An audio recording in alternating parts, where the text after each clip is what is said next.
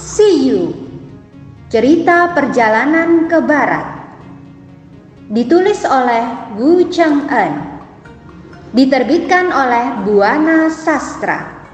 Selamat mendengarkan.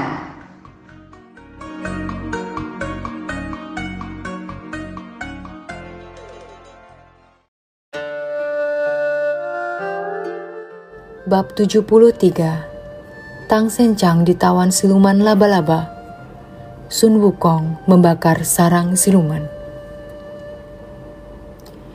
Kini rombongan Tang Sanzang harus melalui pegunungan dan tanah datar. Musim gugur yang diganti musim dingin pun telah lewat. Sekarang datang musim semi. Pemandangan menghijau bagai permadani raksasa. Karena itu, mereka melakukan perjalanan itu dengan senang. Pada suatu hari, sampailah rombongan Tang Sanzang di suatu tempat. Ketika Tang Sanzang melihat ada sebuah rumah, turunlah ia dari kudanya, lalu berdiri di tepi jalan. Ada apa, Guru? Mengapa berhenti? Padahal jalan ini masih sangat rata," kata Wukong. "Kakak, mungkin guru sudah kelelahan karena terus duduk di atas kuda. Jadi untuk menghilangkan rasa lelah, guru menikmati keindahan alam ini," kata Bajie. "Bukan karena itu," kata Sanzang. "Lalu apa sebabnya?" tanya Wukong. "Coba kau lihat, di sana ada sebuah rumah. Aku akan ke sana untuk meminta amal," kata Sanzang. "Tidakkah kau dengar apa kata guru?" kata Wukong sambil nyengir. "Sekalipun guru lapar, aku dilarang mewakilinya. Seperti peribahasa mengatakan, sekali jadi guru, selama-lamanya akan jadi ayah. Sungguh mustahil rasanya kalau seorang murid harus berdiam enak-enakan sementara gurunya mencari dharma sendiri." "Bukan begitu maksudku, Wukong," kata sang guru. "Biasanya kita tak pernah menemukan rumah penduduk. Dengan demikian aku tak bisa pergi sendiri. Jadi kaulah yang terpaksa mewakili aku untuk mencari dharma. Sekarang rumah penduduk dekat. Kalau kita berteriak pun, pemiliknya akan menyahut. Oleh karena itu, biarlah aku yang pergi sendiri." "Kurasa pendapat guru salah," kata Bajie. "Bukankah kami murid-murid guru? Jadi bagaimana mungkin kami membiarkan guru bekerja sendiri, sedangkan kami hanya melihat saja? Sebagaimana seorang murid yang dikatakan kitab kuno, apabila ada pekerjaan, seharusnya murid yang mengerjakan. Dengan demikian, biar aku saja yang pergi meminta derma. Tapi hari ini amat berbeda dengan hari-hari yang sudah. Coba kau lihat, hari ini udaranya amat cerah, apalagi rumah itu amat dekat. Lebih baik kau tunggu saja aku, biar aku yang meminta nasi pada pemilik rumah itu," kata Sanzang. Tiba-tiba Wujing yang sejak tadi diam akhirnya tertawa. "Haha, sudahlah, kalian jangan ribut tak karuan. Jika guru ingin meminta derma, biarkan saja. Itu juga supaya guru tidak marah. Kenapa kalian jadi berbantahan?" kata Wujing. Mendengar kata-kata Wujing, akhirnya Bajie dan Wukong terdiam. Sesudah itu, Bajie mengeluarkan mangkuk, lalu diserahkannya kepada gurunya. Tak lama Sanzang segera berjalan menuju rumah itu. Ketika Tang Sanzang sampai di jembatan batu yang tinggi, air sungai mengalir dengan deras. Pepohonan di sekitarnya juga cukup rindang. Karena itu, di atasnya terdapat banyak burung-burung yang berkicau riang. Rumah itu pun mirip sebuah kuil. Ketika Sanzang sudah dekat sekali dengan rumah itu, di jendela rumah itu tampak 4 wanita sedang asik menyulam. Wajah keempat wanita itu semuanya cantik-cantik. Melihat hal itu, Sanzang tersentak, lalu diam sejenak. Tapi untung keempat wanita cantik itu tak melihatnya. Jika aku tak berhasil, pasti muridku akan menertawakan aku, pikir Sanzang. Karena berpikiran begitu, terpaksa Sanzang memberanikan diri. Sanzang segera melangkahkan kakinya ke jembatan, lalu menghampiri rumah itu. Tak lama, sampailah ia ke paseban yang mempunyai pelataran luas itu. Di tempat itu, dia melihat 3 nona cantik sedang bermain bola. Tampaknya mereka amat berbeda dengan nona-nona yang sedang menyulam tadi.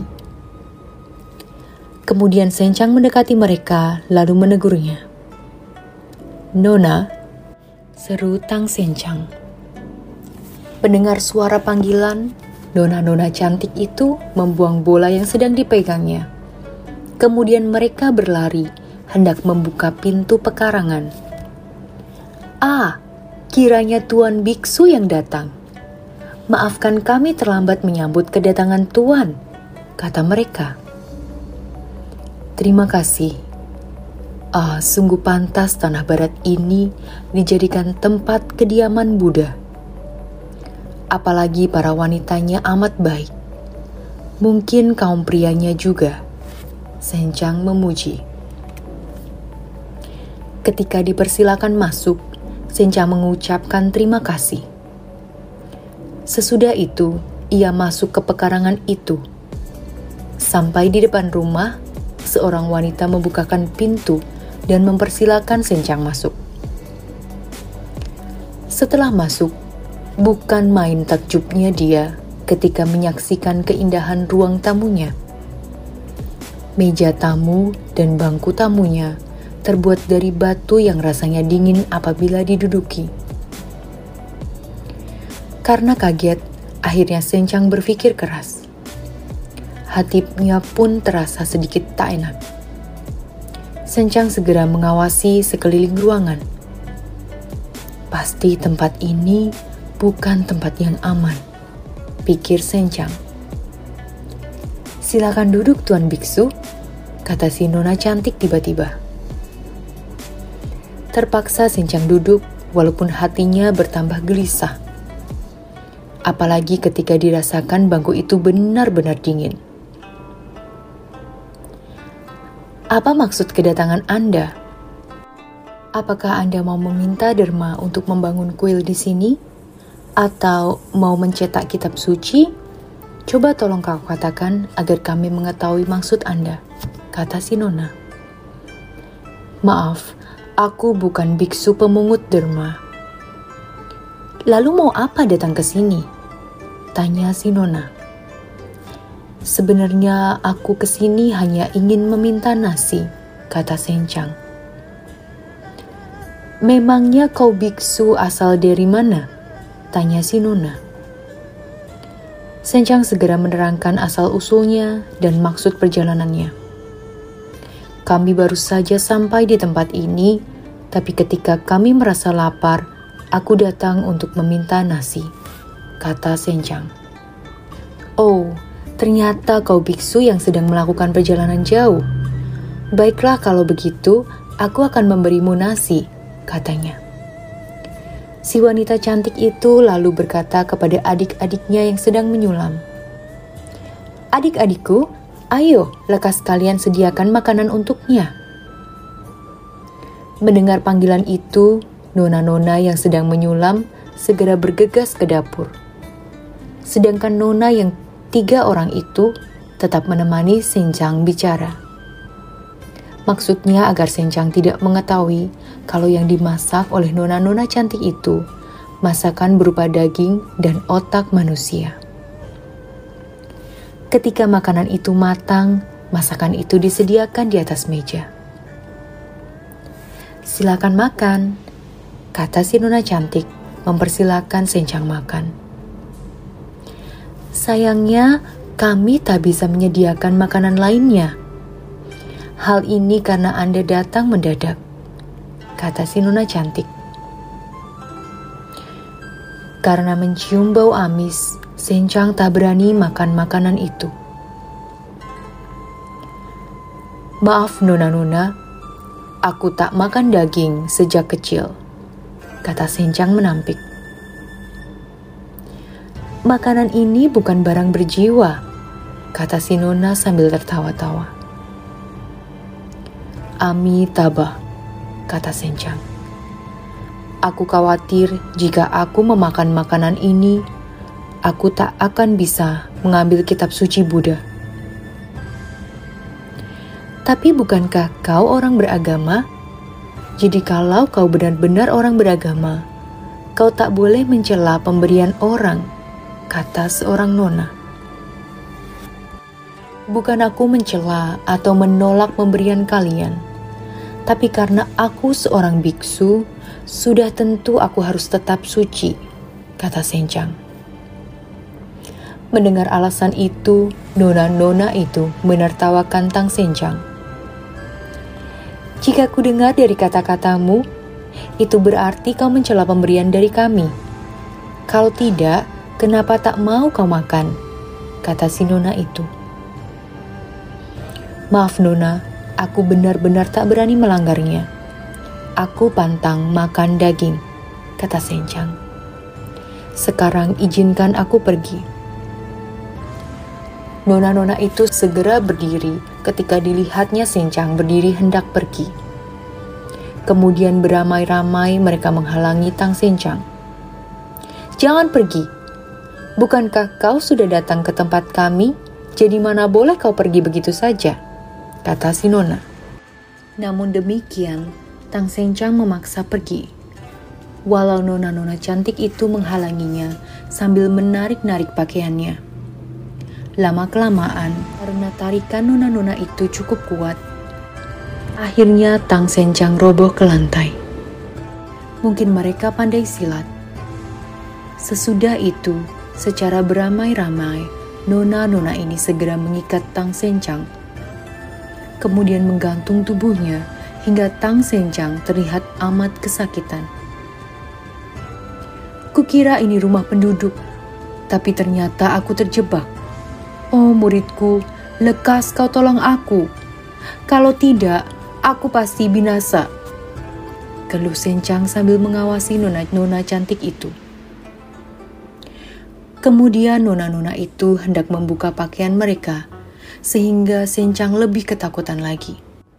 "Oh, celaka. Barangkali mereka akan mencambukku, atau barangkali ingin memakanku hidup-hidup," pikir Sencang. Tak lama sesudah mereka membuka baju atasnya, dari perut dan pinggang serta mata mereka keluar tali seperti benang sutra. Pemandangan itu tampak amat mengerikan. Kemudian dengan tambang sutra itu, mereka mengikat pintu-pintu rumah itu. Sementara itu, Wukong bersama kedua adiknya yang sedang menunggu sudah tak sabar lagi. Karena tak sabar, akhirnya Wukong meninggalkan kedua saudaranya. Mereka disuruhnya menjaga kuda dan barang bawaan mereka. Wukong lalu melompat ke atas pohon, hendak mencari buah-buahan. Namun betapa kagetnya dia ketika dilihatnya seberkas cahaya mengkilap sejenak dari rumah itu. Segera saja dia turun, lalu menemui kedua saudaranya. "Adikku, celaka sekali. Mungkin guru mendapat bahaya," kata Wukong. "Bahaya bagaimana?" tanya Bajie. Wujing segera memandang ke arah rumah itu. Tiba-tiba dia pun merasa kaget ketika dilihatnya di rumah itu seperti ada cahaya putih bagaikan salju. "Ah! Celaka, mungkin guru ditangkap siluman," kata Wujing. "Kalau begitu, mari lekas kita tolong dia," kata Bajie. "Tenang dulu Dik, lebih baik kita selidiki dahulu," kata Wukong. "Benar, kita harus hati-hati," kata Wujing. "Tenang, aku tahu apa yang harus dikerjakan. Kalian berdua, tunggu aku di sini," kata Wukong. Sesudah itu, Wukong mengeluarkan toyanya dari balik telinga. Sesudah toyanya dijadikan besar, ia segera melompat ke arah rumah itu.